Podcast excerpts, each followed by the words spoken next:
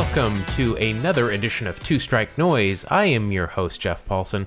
Uh, joining me is my co host, Mark A. Johnston. Say hello, Mark. Hey, it's great to be here. And I look, I can hear me. That means it's Tuesday.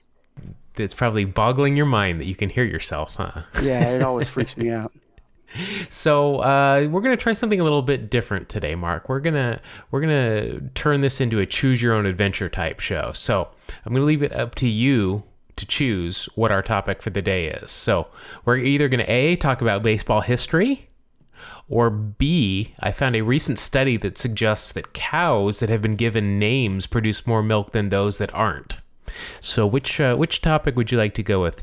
Today? Man, I'll tell you what, I'm interested in in the naming and monikers of bovines, but um, I think people tune in to this show, and this is just a thought to, to listen to baseball history.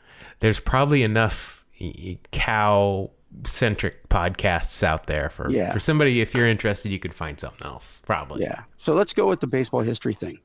okay so we are recording first of all we're, we're recording this part of the show on friday the 21st we've got a special guest joining us today that we recorded yesterday on the 20th but i, I mentioned the dates solely because uh, something happened on this date uh, June 21st, 1966, that I had no idea of, and I thought it was really cool.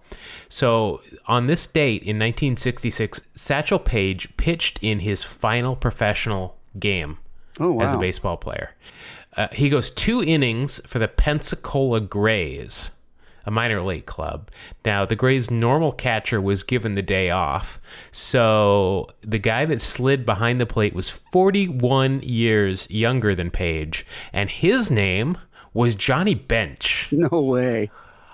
I had awesome. no idea Johnny Bench had caught Satchel Paige. Why was why is this not a, a more known thing, or This am I just an idiot? This is huge. I mean, I had no idea either.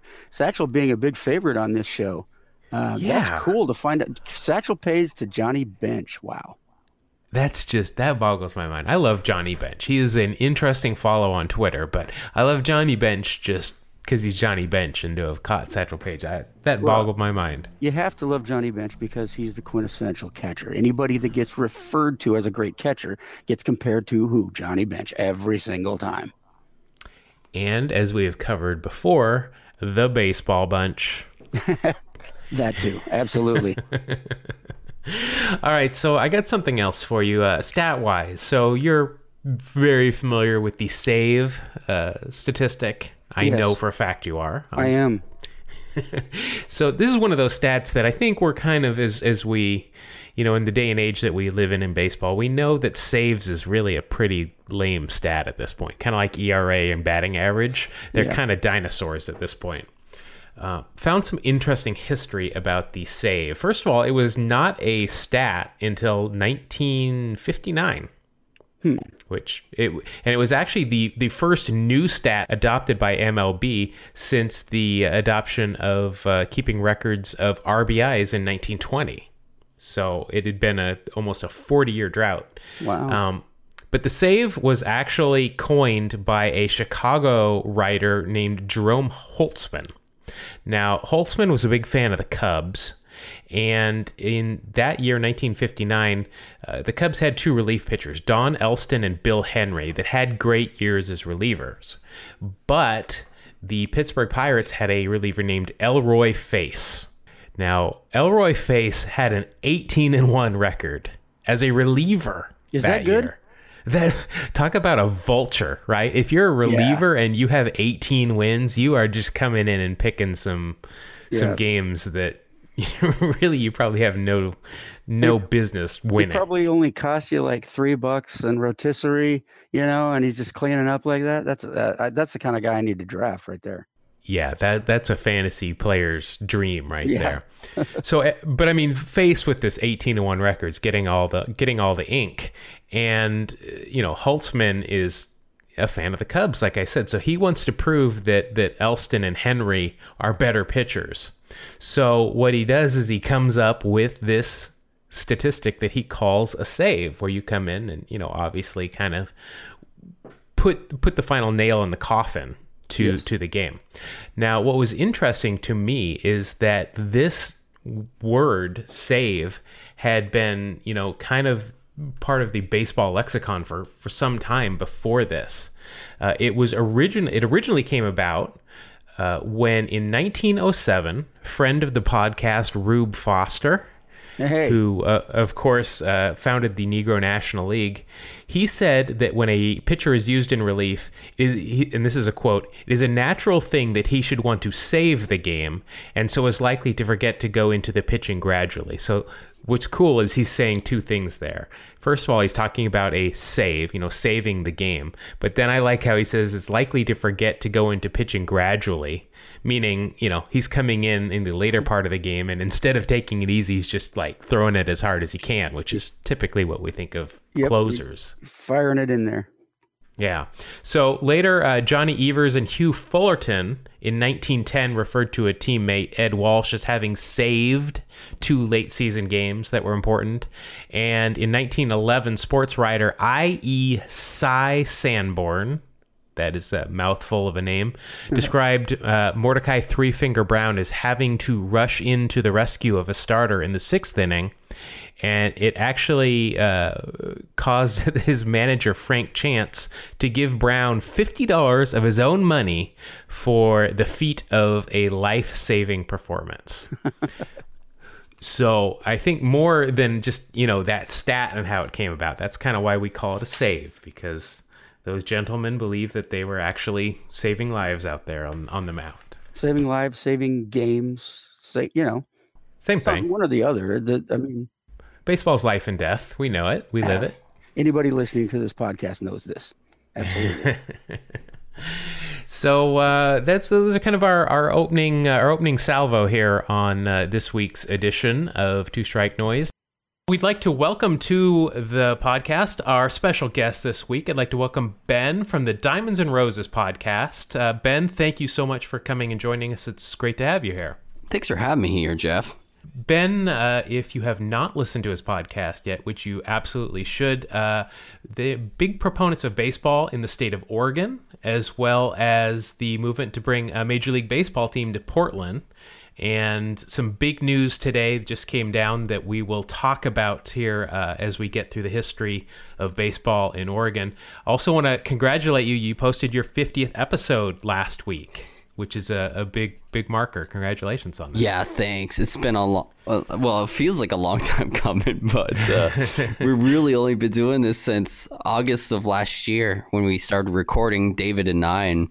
Uh, you know, getting to that 50th episode was great. But we had Jen Burley, uh, the media manager for the Portland Diamond Project, on. So it's pretty cool to have her on for the 50th episode. Yeah, and you've got some you've had some some great guests both from the, you know, the expansion talk, but as well as just some some historical players that have uh, played a part in the history of baseball in Oregon and uh, I've really enjoyed it. Uh, enjoy your podcast uh, every week. Well, thank you. Let's so let's talk a little bit about the history of of baseball. Uh, you know, Mark is a unfortunately not able to be with us right now, but he is a uh, longtime resident and native of the Pacific Northwest. He grew up in Tacoma.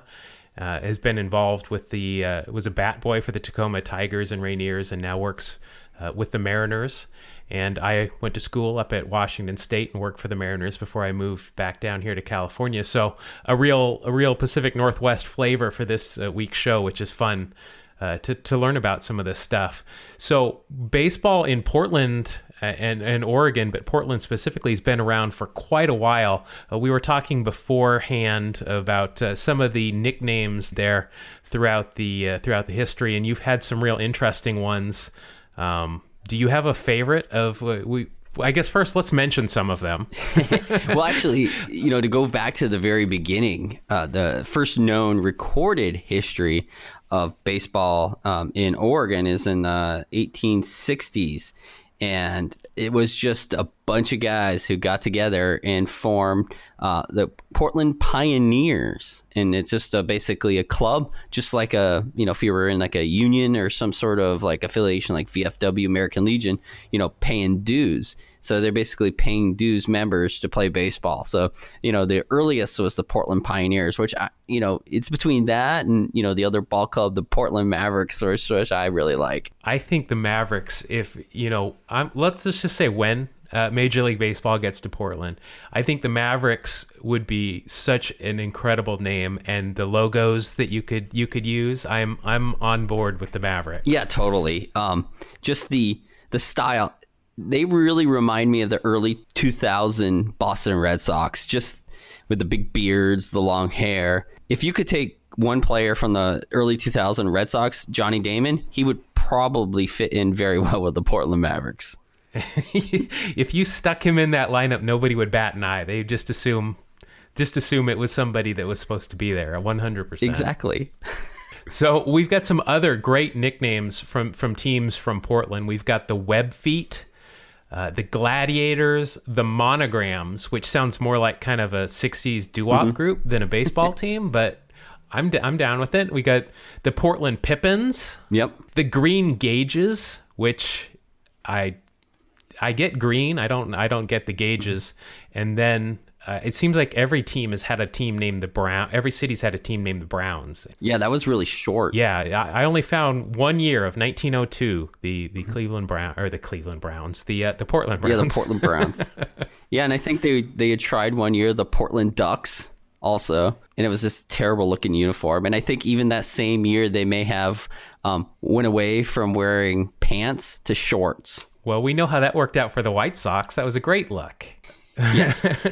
um, you know, they also had the uh, Portland Rockies too, along with the Portland Beavers. Yeah, so let's let's talk about the Beavers because that's the name that is stuck with Portland baseball for probably I don't know, maybe let's say 80% of the you know incantations of baseball in Portland. But for mm-hmm. anybody that's not super familiar with the Pac-12, uh, you know the Beavers is Oregon State, and then the Ducks, which you mentioned early, is the University of Oregon, and that you know I I, I mentioned to you I saw a story about the owner wanting to change the name from the Beavers, not to be confused, but the public loved the name the Beavers so much that that has been really the, the name that has stuck with the, the Portland baseball team for the for the most of their incantations. Yeah, exactly. Do you like the Beavers? Is that I love the Beavers for Oregon State University. Do I love do I love the name for a professional team?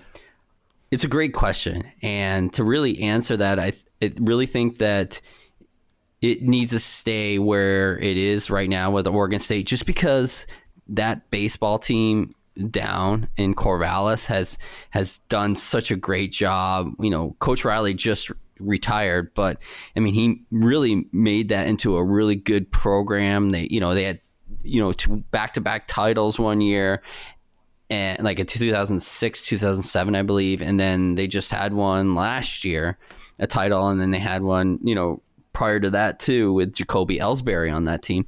And so I think that the name needs to stay uh, in Corvallis with Oregon State. So I, I really kind of like to go with a different name, anyways. Yeah, I mean, oh, you're you're 100% correct. I think OSU's got such a great baseball tradition. You wouldn't want to try to piggyback or, or be confused with such a great college program. I think that's a great point. Um, you've had some great names come through uh, Portland uh, through its uh, many iterations. Lou Piniella, Louis Tiant, Sudden Sam mm-hmm. McDowell. Mm-hmm. Uh, some of the older names, especially Lou Piniella in the Pacific Northwest, is a is a big yep. name. Tommy Lasorda even actually um, coached, uh, I think in Spokane. Yeah, I think he coached a team in Spokane for the Dodgers in their minor league system, and then he, I mean he was here coaching once in a while. Yeah, there's a couple other interesting names too. I think you might have them on your list. Yeah, I've got some I have got a. I did not know how many people came from Oregon that have had some some big moments and big, uh, you know, just big names in the MLB. Before we get to some of the current ones, though, 1961, Satchel Paige, at the age of we think 55. In, in our Satchel Paige episode, we, we determined that nobody ever really knew how old Satchel Paige was, but he came in and had a very interesting stint with the uh, with the Beavers in 1961. Yeah, I think he ended up pitching a total of 22 innings. I was doing some research on that, and that's how much he pitched. With 19 strikeouts and 18 mm-hmm. earned runs. yeah, we had a um, guest on, and you know, he talked about Satchel Paige, and um, and he talked about how Satchel would be out in the the bullpen, and he'd have himself a rocket chair. He just big old smile, like rocking back and forth in the rocket he was chair. quite a character, and, and the stands were packed. I mean, let's be honest, this was no doubt a ploy just to get people in the stands, and it worked from from everything I read. Yeah. And there was also another big name er, in the early 1900s, and that was Jim Thorpe that came play and played for I think a month or two. Yeah, I've got 1922. All I've got is Jim Thorpe, and then Mickey Cochrane, also a couple of years later, another another big name that came through there. You guys draw very well with these names. Very impressed. Uh, Yeah. Then we get to the 1970s. Now, most people, especially recently with the uh, with the Netflix documentary, the batter. I, I I always have this is a tongue twister for me. The battered bastards of baseball. There you go. I'm just gonna I'm just gonna have you say it whenever I need to say it. the uh, the Beavers uh, once again left Portland, and the independent Mavericks moved in. And now the Mavericks are beyond what they did on the field are just such an interesting story because of the characters that played for this this team and as well as the the owner of the team who was actor Bing Russell and he was on he was on Gunsmoke or Bonanza. I get those two. He was on But Bonanza. He was the sheriff, I Yeah, believe. The deputy sheriff. Of course, he is the father to Kurt Russell, who I'm I'm not sure did Kurt Russell ever do anything after he was the Bat Boy there. I haven't really heard of him. Kurt Russell was never the bat boy for the Mavericks. Oh, he wasn't? No, he was actually. Uh, I believe it was like a, a a manager type, and he actually played a little bit too. I think he was a backup infielder, if I remember correctly. But he, his career ended right there after the baseball, right? And it Oh, didn't yeah, go on to I mean- anything. No one knows that name. Give me a break. I mean, we just know him as the son of Bing. That's it. Yeah, because I think they So- went pursued their acting career after. Um, well, Bing continued pursuing his acting career, and I think uh, that's when Kurt jumped into it. And I think they did a film together, and I believe it was on Elvis Presley, if my memory um, is correct. And they have that part in the documentary. Yes, it was an Elvis, uh, not an Elvis movie, as in Elvis was in it, but it was a movie about Elvis. it, speaking of Elvis, real quick, it, uh, there's an interesting piece because um, I talked to Frank Peters, who happened to be one of the managers of the Portland Mavericks, and he actually said that Elvis and Bing were like they had their like close buddies, and he said that uh, Elvis and Bing were looking at potentially bringing the White Sox, buying the White Sox, and bringing them to Portland. How cool would that have been? Yeah, Have Elvis Elvis be one of the co-owners of the team? That would be awesome. yeah, that would have been pretty cool.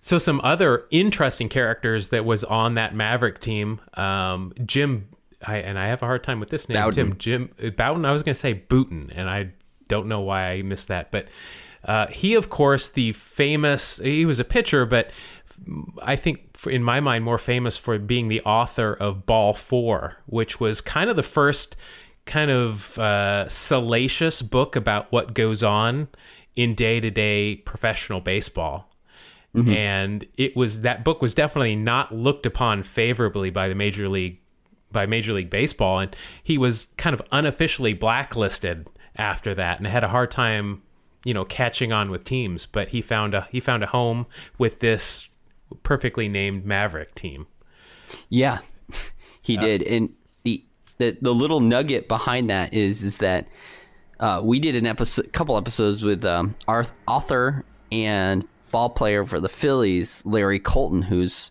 he's from originally from the Bay Area. I think he went to Cal Berkeley. Then he played in uh, for the Phillies in the PCL or the Pacific Coast League, and then played um, in a you know major league game. Uh, whom he batted, he, he pitched against Pete Rose and um, Johnny Bench in that game, but he he came to the the Mavericks, and apparently you can only have one player who at any given point played professionally in, in Major League Baseball. And so he was on the team, and because Jim Bowden wanted to come in and play, they essentially cut Larry Colton to make room for him. oh well that's no fun but larry colton has gone on to success as a writer uh, even being nominated for for a pulitzer prize so i think he's done okay Yes. Uh, another this is this one is my favorite pitcher Rob Nelson. uh, invented Big League Chew. It was him and Jim that did that. That is awesome because I, I I'm sure like most kids that ever played little league, uh, my goal was to stuff an entire pack of grape in my mouth at one time and be able to still function properly. I, I think I still try to do that. if you gave me a pack, I probably would. I, I embarrass my wife because I buy pop rocks if I see them at all. So I'm sure Big League Chew would be the same. Um, now Todd Field. Now this I've got him listed as a bat boy as well. But Yes. since I messed up on Kurt Russell, he likewise became an actor and director and screenwriter in Hollywood as well and had some success. So yeah, he actually won an Academy Award for um, I think it's Behind the Bedroom Door or something like that. That movie. wow I, I it's just it's weird that this team that was such a kind of like a ragtag team of of guys that had to come out and try out to play independent baseball could have so many different stories and and successful stories it's they should make a movie about it There is talk about making an actual movie out of the documentary. that i think that would be great you could have kurt russell play his father That was talk about that. I mean, we talk a lot with Frank Peters, the former manager, who who was a character. um, but you know, he he's told us that there's been talk about actually making a movie about the Mavericks, and and he has brought up having Kurt play his dad. i think it's perfect casting i think it's built in They can cast us. We'll play the Bat Boys. Sure. I'll even, I, I, I, you know, if they want me to fly up there, I'll just go sit in the stands and be a crowd too. extra. I think that would be be fun just to watch that. Um, so following the following the Mavericks, uh, the Beavers came back, and uh, kind of a not a not a great history once they returned. Uh, they started playing in Civ- Civic Stadium, which is kind of I, I remember Civic Stadium. I remember seeing a couple of games. Not in person, but just some highlights of Civic Stadium. And then the MLS kind of moved into town, and for anybody that doesn't know, the MLS has been just an unmitigated success in the Pacific Northwest between the uh, the Timbers and the uh, the Sounders up in Seattle. And the Timbers kind of took over that stadium, and they were such a success. They kind of edged out the Beavers. Is that a is that a fair assessment? Yeah, the, you know, with the expansion of Major League Soccer to um, throughout the country, and Portland at the time had been vying for a team. So Merritt Paulson, the owner of the Portland Beavers at the time, was in talks to bring uh, expansion soccer here to Portland. And so what they were doing is they were looking for an alternate location um, for the Beavers, but then it transitioned also into uh, you know Montreal Expos potentially coming out out this way, but we know how that turned out. So it was just this this whole thing, and then you know nothing got worked out. So therefore, the Beavers ended up leaving, and they turned. Uh, they told Civic Stadium is now Providence Park, but it went to Geldwin Field and and so on. So yeah, so the, once the once the Timbers moved in and and kind of took over there, now we're kind of where we are now. Um, you've got a healthy though minor league, uh, you know, system. I, I don't want to say system, but there's a, a very healthy minor league that encompasses several teams in Oregon. The this is the Northwest League. Yeah, there's the Northwest League. We have the Hillsboro Hops. And the Northwest League is a short season single A uh, league. And they ju- literally just started, I think, like last week. But we got the Hillsboro Hops. There's the Salem Keizer Volcanoes. And then there's also the Eugene Emeralds. And the Eugene Emeralds were the league champions last year of the Northwest League. And all of these teams, I know because I follow you on Twitter, have some some real uh, good hat game. I got to say because I see you are kind of a hat collector. Oh, yeah, just a little bit. you have got some great lids that you share on Twitter, and I love the logos of these teams. They are. I'm like, "Ah, I don't need more hats, but those are awfully Yeah. sweet. um, you know, the other league that's in the area uh, is the West Coast League, which is the um, a wooden bat league essentially, but it's uh, collegiate players, players that are just graduated high school who are in that transition between high school and college, and so they're playing. And so you have um, in this particular area, you have the Corvallis Knights, you have the Portland Pickles, and then you have the Ridgefield Raptors, and then the other team in Oregon's the Bend Elks.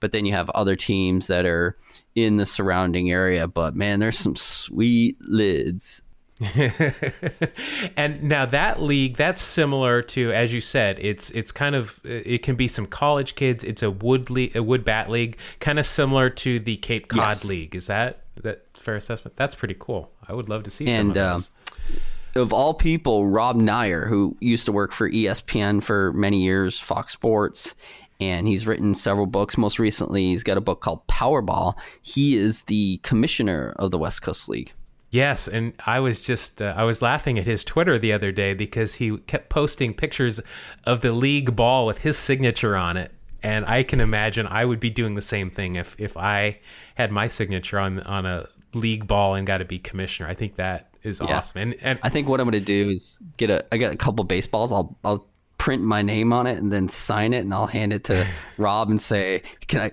hold this so I can take a picture of it and post it?" you had a great interview with him too, just a couple of weeks ago. Uh, just kind of a, a, a wide-ranging baseball interview that was. Uh, I, I would recommend everybody go back and, and listen to that episode. He's he's very entertaining, and I think he hosts a, a SABR um, a SABR uh, podcast himself, doesn't he? Yep, that is correct. He just had a guy on. Um, I can't remember his name, but uh, they uh, were talking about the 81 Dodgers and their run to the championships called They Bled Blue. Mm-hmm. It's a great book. I've been reading it. It's really good. I recommend anybody read that. Yeah, I'm I've got I follow too many people on Twitter that are recommending baseball books and I have a backlog now. I'm reading two right now and then I've got this whole backlog. If if everybody could just stop with these great baseball books for a little while, it'd be great let's uh, jump into a couple of names of players that I'm guessing most people will have heard of that uh, come from the great state of Oregon. Uh, we mentioned, uh, well, we didn't. We were we were discussing it uh, before we started recording. Johnny Pesky is from. Mm-hmm. this is where I got I messed up. I didn't read my notes. He's from Portland. He didn't actually play in the state professionally, but uh, he is from Portland. We mentioned him the the famous pesky pole in Fenway Park. Uh, Mickey Lolich, he was. a lot of these are actually mm-hmm. from Portland too. Uh, Mickey Lolich is from Portland. He was a three-time All-Star with the Tigers, um, a left-handed pitcher. This one's uh, near and dear to my heart. Dave Kingman. Uh, if Mark is here, probably has some. Yeah, a couple other A's uh, come to mind. I think Lance Blankenship is from Portland. Lance Blankenship, yeah. one of my all-time. You've you've sank my Blankenship. And uh, and Scotty Brosius, that's from Hillsboro, yep. I think. And wasn't wasn't Brosius in talk to to maybe become? I think they they named somebody else, but wasn't he in talks to become a, a coach at Oregon State recently? He there was some talk about that as far as his name being brought up, but he actually did coach um, Linfield College baseball and led them to a I think they're in the NWAC or NAIA, but anyways, lead them to a national championship. Uh, let's see, Larry Andersen, who is one of my all-time favorite pitchers. Uh, I believe he is doing uh, radio now for the Phillies, but this guy was one of the original pranksters, and uh, I, I, would say he was probably an average major league pitcher, but just what he did, uh, I playing jokes uh, on people in the dugout. I always was a fan of his. It was um, Andersen and Charlie Kerfeld. They were unstoppable pranksters. And just a side note, uh, Larry Andersen was who the Astros dealt straight up to get a guy named Jeff Bagwell. Seems like a great trade. Yeah. Uh, here's a name that we did a, a segment of people we thought should have been in the Hall of Fame and weren't, and this name escaped us, and I'm embarrassed. Dale Murphy, born in Portland. Uh, yeah, Dale Murphy is huge um, in this area. And I think he was the uh, number one draft pick by the Atlanta Braves. He went to Wilson High, was under a famous, famous coach in this area, Jack Dunn, um, who went on to coach at Portland State University. Um, but but Dale Murphy's really big. Yeah, I can't believe we missed him. Two time National League MVP and um, I, I don't know how he is when Harold Baines is getting into the Hall of Fame and Dale Murphy is not. It baffles me. Um, we've got another uh, one of the two-way players. Danny Ainge is from Eugene. Of course, had the great professional basketball career with the Celtics, but he was uh, drafted and played for the Toronto Blue Jays in 1979. Um, uh, Baseball Network and Seattle Mariners. Uh, Harold Reynolds was born in Eugene. Mm-hmm. Uh, Scott Brosius, as we as we um, mentioned earlier, third baseman came up with the A's, then played for the Yankees and, and the Mariners and some other teams. Um, this one will probably upset Mariners fans. Richie Sexson was born in Portland, did not have a great career when he was traded to the Mariners, but nonetheless, another uh, Oregon native. Um, also, wanted to mention uh, we talked about Oregon State and their powerhouse um, uh, college program. Some of the names that have come out of there that are playing professionally. You mentioned earlier uh, Jacoby Ellsbury. Um, there's Sam, Sam Gaviglio, Michael Conforto, Andrew Moore, and the name that I'm hearing all the time right now is Nick Madrigal, who is tearing mm-hmm. it up in the Chicago White Sox uh, farm system.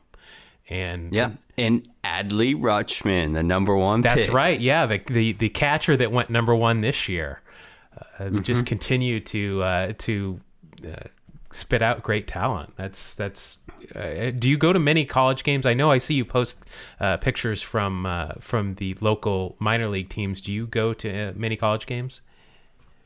Yeah, this year I actually went to a couple different games. I went to the OSU versus uh, University of Portland game up at Hillsboro Stadium, and then I went down and saw OSU play Utah at home so at Goss, and so I'm really starting to get into college baseball, like going and actually watching it in person as opposed to just like on TV. Are are the I I have not been keeping up. I know the World Series is going on right now in Omaha. Are anybody from mm-hmm. Oregon represented? No, uh, I believe it's uh, Louisville's still in it. Um, I wasn't sure. I can't remember if if it was Vanderbilt or Mississippi State. I can't remember who won that game yesterday, but that was one good game. Um, but no, nobody from um, Oregon. All right, so let's talk about now something that is a, a, a frequent talk on your on your podcast, the Portland expansion push. And uh, we mentioned a little bit earlier at the beginning of this. You've got some uh, some big names already backing, trying to get a team in there uh, with uh, Russell Wilson and Ciara. Um, I see a lot of social media um, coming through, uh, looking looking to to try and you know get a team there. Um, I asked you this earlier, but I was I, I I thought you had a great answer. Would you prefer when a team does come to Portland? Would you prefer an expansion team, or, or would you like somebody to relocate and kind of start from you know not start from square one? Jeff, that's always a great question that anybody asks, and it's a difficult one to answer. I, I could say I want relocation, and let's really take a look at the two teams that are being looked at for relocation. And one is Tampa Bay, which we all saw the breaking news that just came out this day, the day that we're recording this on. And then there's Oakland. Um, I know you being an Oakland fan don't want the uh, A's to be relocated, but I gotta say, if it if it if I was making all these decisions, if any team, and this goes really well, bodes really well for Oakland, it'd be the A's just because of the raw talent that they have on their team. But with that said, I really don't think with the Golden State Warriors moving to San Francisco, with the Raiders moving to Vegas, I don't really see um, Oakland losing another uh, sports team. So therefore, I don't want Tampa. I think Tampa's going to go to Montreal. We'll get into that in a little bit, but um, I'd like to start from afresh, so that way we can, like you said, we we create our own history, and it's there from day one, and it's not incorporating the history of another team per se. So I, I've seen you also the there's there's even a merchandise store already for the Portland. I guess we just call it the Portland franchise, and you've got a sw- they've got a sweet logo. They've got hats, jerseys. Um, if you could name this team, let's say that whether you get a, if you get an expansion team or a relocation, um, and, and you alone are given the power to name this team, what are you going with? Gosh. Um, so I'll say this: or Portland, Oregon, was named on a coin flip, and it was between Portland and Boston, and that's how they decided, and that's how Portland was named. So I would say it's a coin flip between Portland Pioneers and Portland Mavericks for me. I like it. I, I told you earlier I like the I like the Mavericks, but I also like the Pioneers because then you've got the, the two P's working, and and you've just got cool merch already. Um, that Yeah, I, those are. I like both of those names. They're better than what we're coming up with for the Seattle hockey team. I saw the hockey sushi, the, the Seattle sushi as one yeah, name. that's wonderful. Along with uh, Sasquatch and Kraken, the Kraken. Hopefully they go with uh, Sockeyes though, because I like that one. This reminds me of when when we found out Safeco wasn't going to be the sponsor of the Mariners uh, home field anymore, and we were coming up with uh, Amazon and Starbucks names for the new Yes. stadium. the lattes. So would you i- i- would you rather be? Here's another. Would you rather National League or American League? I don't think it matters. Um, and, and because the reason why I say that is, that a lot, everybody up here is talking like, hey, we want Seattle. We want, we want to play the Mariners. And when it comes down to it, we're going to play them either way. And whether, if that was in division, we get them more. But if it's in the um, National League that we're in, we're still going to probably end up playing them. So I really don't think that it matters. But a little part of me wants the AL because um, I'm originally from back east. I'm a big uh, Red Sox fan, but I do really want to see like those specific teams. Like I want to see Oakland. I really want to see the Yankees. I really want to see the Red Sox. Um, just some of those other really really good teams. I really want to see come through frequently. So See, if it were a National League team though, you'd have me down there five or six times a year.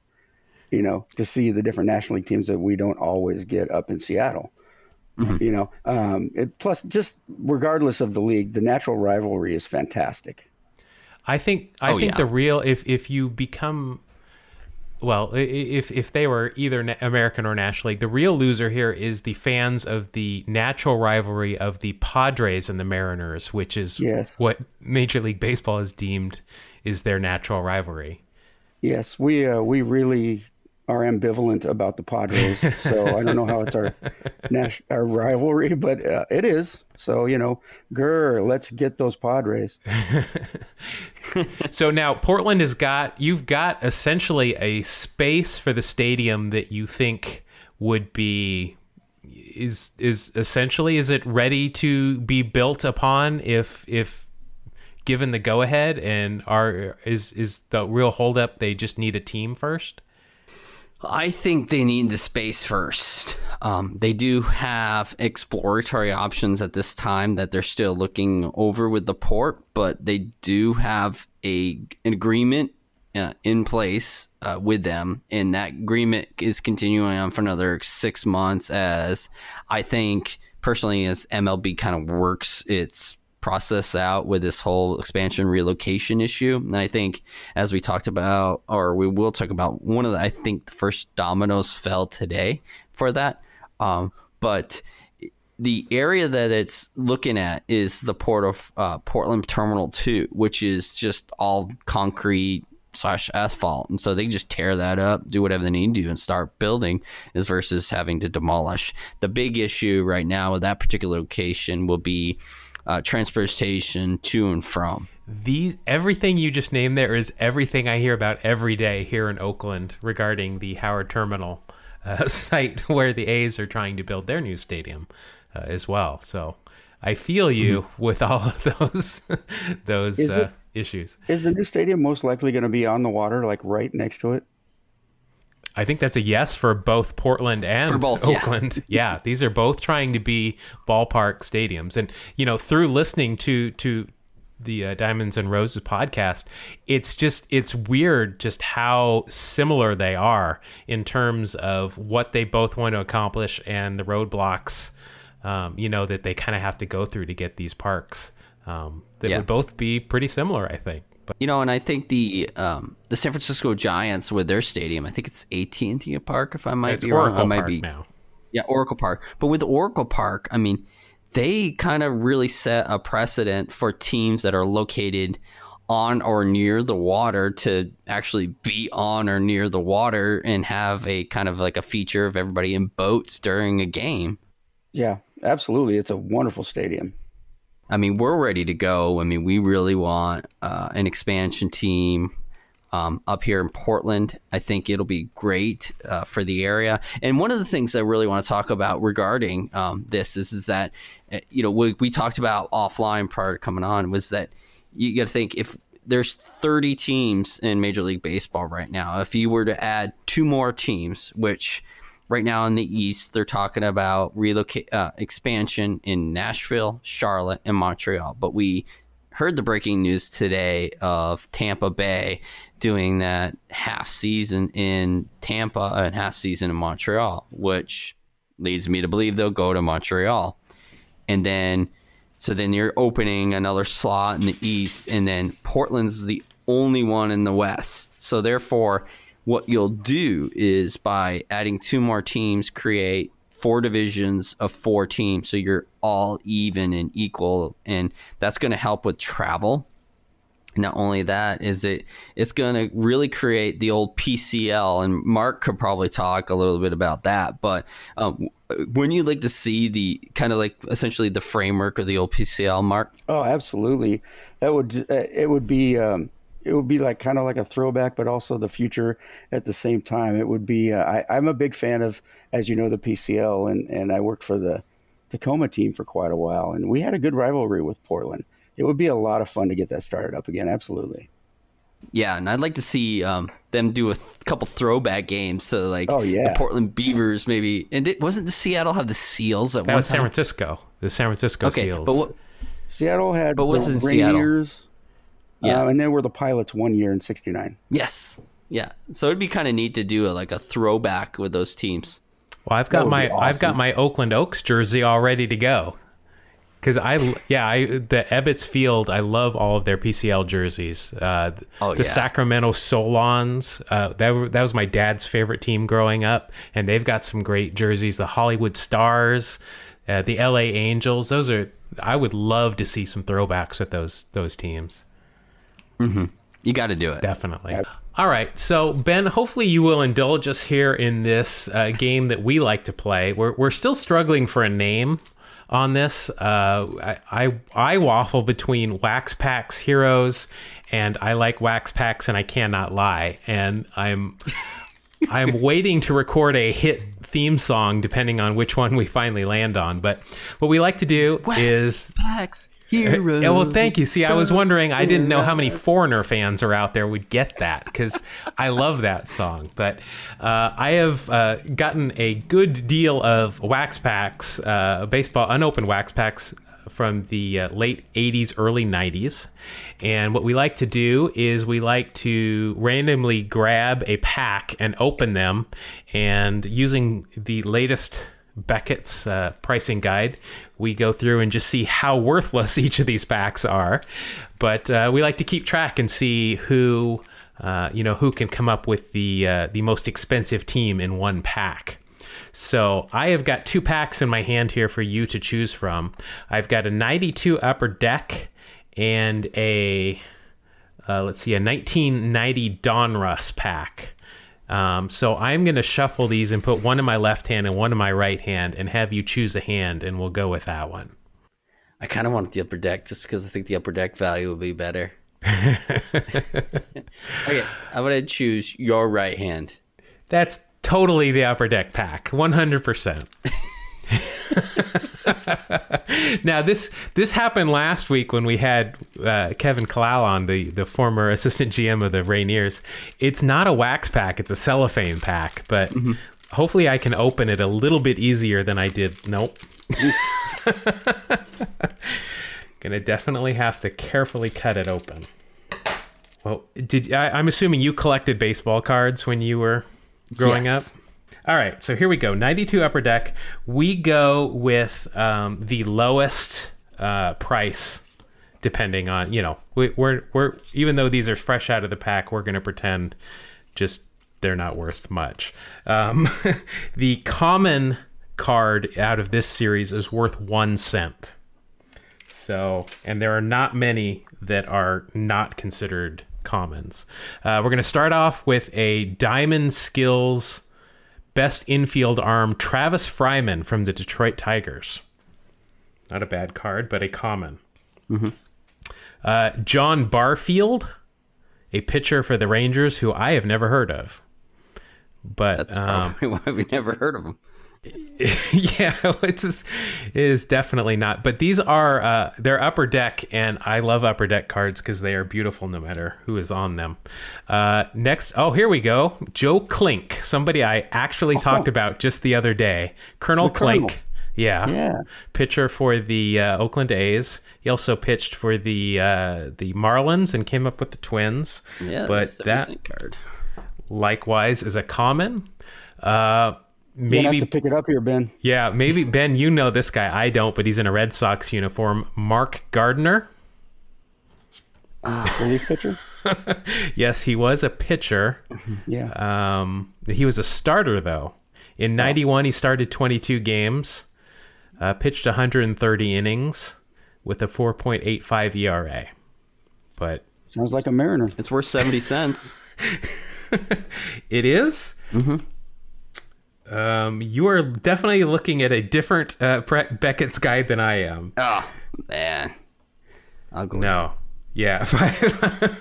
okay, so here we go. I've I've actually heard of this guy, Ken Griffey Jr. Oh, money. What? 424 and here you go, big money card. There is a 20 cent card right there in my hand. there it is. It's a kind of like a time lapse picture. Uh, it looks like he is playing at. I can I can usually tell what stadium it is. It looks like it's the old Rangers Stadium, and you know it's three different exposures of him taking a swing. But there's your big money card so far. Uh, next, we've got Glenn Braggs, outfielder for the Cincinnati Reds. Um, I remember him because in the 90 World Series against Oakland, he broke a bat over his back on his follow through. He was a very strong guy. Man. But that is a common. Uh, Greg Briley. Oh my. This is uh, um, with the Mariners. He is actually uh, down in a catcher's position with a catcher's mitt in this and calling for a curveball. But uh, that's Riley a wasn't a catcher. No, I think he's just being a goofball. Uh, next, we've got a couple of Royals. We've got David Howard and Bill Pecota, both who are in the common category. Uh, Alex Cole from the Cleveland Indians. Anybody remember Alex Cole? No. No, I wish I did So, I, because I'd say something. He wore glasses. He was a center fielder. He was very fast, and I remember he uh, came in. He was charging in the Metrodome. He was charging a single, and his foot got uh, caught in the turf, and he broke his leg, his ankle. Wow. And I just remember that because playing softball later that year, I did the exact same Jeez. thing. Did it, did uh, did it spray a bunch of grass everywhere? You could have called it coleslaw. yeah, dad joked. Sorry. All right. Uh, here's somebody we had on last week in our in our segment, uh, athletic Mike Gallego. There you go. but another common.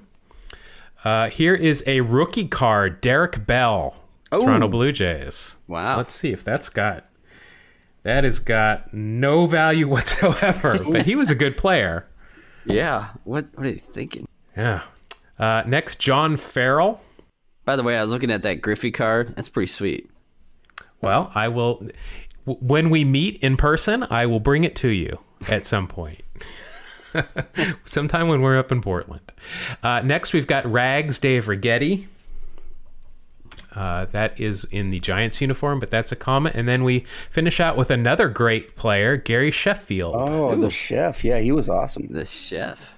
234. No, that is considered a common. That is a great looking card. He is in, uh, he's still with the Brewers, and it is their pinstripe Brewers, you know, with the yeah. uh, with the throwback uh, helmet that I like with the MB, and that is a great looking card. Do you think that was when he was still like rocking the bat back and forth in his stance? Oh yeah, yeah. I mean, this he's he's not into his swing yet, but the bat is over his head, almost pointing towards the pitcher, almost like Julio Franco. Yeah, I love the old uniform that he's got on. It kind of reminds me of the old Met uniforms from the '80s. All right, yeah, it does. Except for not a pullover, thankfully.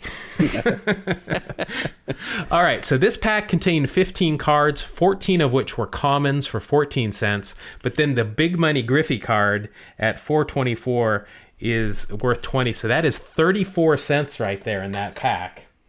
And that puts you in first place on our guest uh, our guest high score list. Money, just hand the belt over right now. No, that's a good score. I'm impressed. Yes. Now I, I'll put this back in the mail immediately to you. Uh, we'll insure it for as much as we possibly can. But there you go. That's a, that's a I good I think score. the stamp's gonna the stamp's gonna cost more than the cards, dude. Well, I don't know that Griffey card. That Griffey card's you know, and plus him being in the in the Northwest, that Griffey card's probably a good pull. Yeah. Maybe. Uh, ben, thank you so much for coming on with us today. I really enjoy talking uh, with you and, and getting to talk some uh, Oregon baseball. Yeah, thanks for having me on. I really appreciate it. Uh, you know, I love the show. Um, I've been listening in, and I love just the the knowledge that both you and Mark bring, and and I like how you're you're able to play off one another. Like you know, you'll know something like like I do, and, and Mark will know other things like my partner Dave does, and it's just it's really nice to have that one two duo of of people on your show that you can have a really good uh, episodes with. If only we could Oh, thanks, Ben. monetize this this knowledge that is completely useless in some way. if you figure out a way, let me know. Yeah, we'll, we'll definitely let you know. So Ben, do you do you want to let everybody know where they can uh, reach you on social media and, and follow your podcast? Yeah, we're on Facebook at Diamonds and Roses Podcast. Um, we're also on Twitter. We're also on Instagram, and uh, you know you can find us on Twitter at at Podcast Roses, and you can also find us at Instagram, and I believe it's Dr Podcast. Yeah, yeah, just look us up on uh, Instagram, Dr Podcast, and uh, or you just search us on Google. Um, but yeah, you find us. We're on uh, iTunes. We're on Google Play. We're we're everywhere. Um, and we got some you know great episodes uh, out there, and we look forward to having you on. And then uh, would love to return the favor. We- That'd be great. Yeah, look forward to it. Uh, thank you again very much for stopping by. Um, Mark, do you want to do another show next week? Are you free? Hold on, let me check the calendar. Oh, look again, nothing. Yeah, let's do another show. All right, so uh, you can find us uh, on all the social medias at Two Strike Noise. That is at TWO Strike Noise on Twitter and Instagram. Uh, if you could please rate, review us anywhere you are listening to us, we appreciate that as well. Uh, for Mark A. Johnston, I'm Jeff Paulson. Thank you, Ben, from the Diamond and Roses podcast, and we will see you all again on the next episode of Two Strike Noise.